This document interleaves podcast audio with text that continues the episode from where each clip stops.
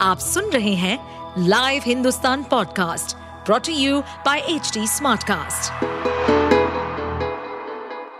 नमस्कार, ये रही आज की सबसे बड़ी खबरें। बिहार सरकार ने जाति जनगणना के आंकड़े जारी कर दिए हैं। पाँच राज्यों के विधानसभा और आगामी लोकसभा चुनाव से पहले जारी की गई इस रिपोर्ट ने चुनावी एजेंडा भी तय कर दिया है। विपक्षी गठबंधन लगातार केंद्र से जाति जनगणना कराने की मांग कर रहा है। बिहार सरकार की इस रिपोर्ट के बाद सामाजिक न्याय का मुद्दा ज़ोर पकड़ सकता है। कांग्रेस जितनी आबादी, उतना हक के वादे के साथ पूरी शिद्दत से जाति जनगणना के मुद्दे को उठा रही है। पार्टी के पूर्व अध्यक्ष राहुल गांधी ने ट्वीट कर कहा कि बिहार की जातिगत जनगणना से पता चला है कि ओबीसी, एससी व एसटी की आबादी चौरासी फ़ीसदी है। केंद्र के 90 सचिवों में सिर्फ़ तीन ओबीसी हैं। वह भारत का सिर्फ़ पाँच फ़ीसदी बजट संभालते हैं। दिल्ली पुलिस की स्पेशल सेल के हत्थे चढ़े तीन आतंकियों से कई अहम खुलासे हुए हैं। मुख्य आरोपी शाहनवाज साथियों के साथ दिल्ली एनसीआर समेत उत्तर भारत की 18 जगहों पर रेकी कर चुका था।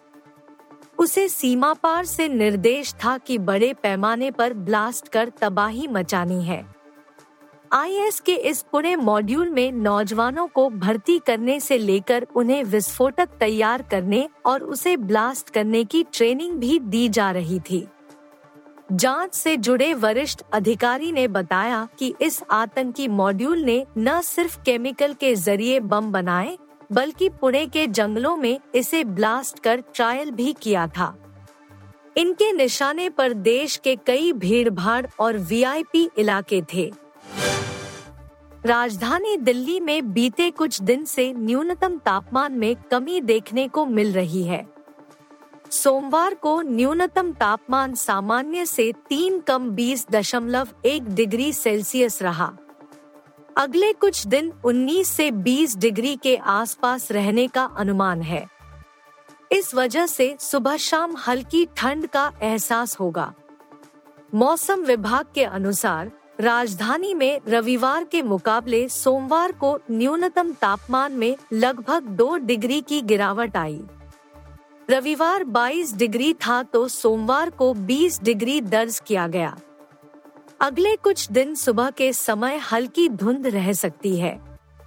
अधिकतम तापमान पैतीस दशमलव एक डिग्री दर्ज किया गया, जो अभी के मौसम में सामान्य है।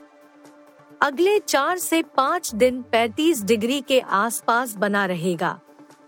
दिल्ली में सुबह शाम हल्की ठंड रहेगी। वित्त वर्ष की दूसरी छमाही यानी अक्टूबर से मार्च के दौरान अनुमान जताया जा रहा है कि डॉलर के मुकाबले रुपए में और गिरावट आ सकती है। केयर रेटिंग ने अपनी रिपोर्ट में अनुमान जताया है कि एक डॉलर की कीमत चौरासी रुपए तक जा सकती है। हालाँकि जानकार मानकर चल रहे हैं कि रुपए की ये गिरावट दीपावली के पहले ही देखने को मिल सकती है। केयर रेटिंग ने रुपए के दायरे के अनुमान में फेरबदल किया है। रिपोर्ट के मुताबिक चालू वित्त वर्ष की दूसरी छमाही में रुपए का स्तर इक्यासी से तिरासी से बढ़ाकर बयासी से चौरासी रुपए प्रति डॉलर कर दिया गया है। इसकी वजह डॉलर इंडेक्स में छोटी अवधि में मजबूती बनी रहना बताया गया है।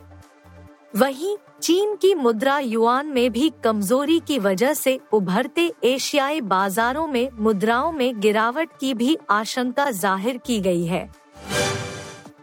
भारत ने चीन के हांगझो में जारी एशियन गेम्स 2023 के नौवे दिन सात मेडल अपने नाम किए। भारत को सोमवार को कोई गोल्ड नहीं मिला। भारत ने चार ब्रॉन्ज और तीन सिल्वर पर कब्जा जमाया। भारत के पदकों की संख्या में बढ़कर अब साठ हो गई है भारत के खाते में फ़िलहाल तेरह स्वर्ण, चौबीस रजत और बाईस कांस्य हैं।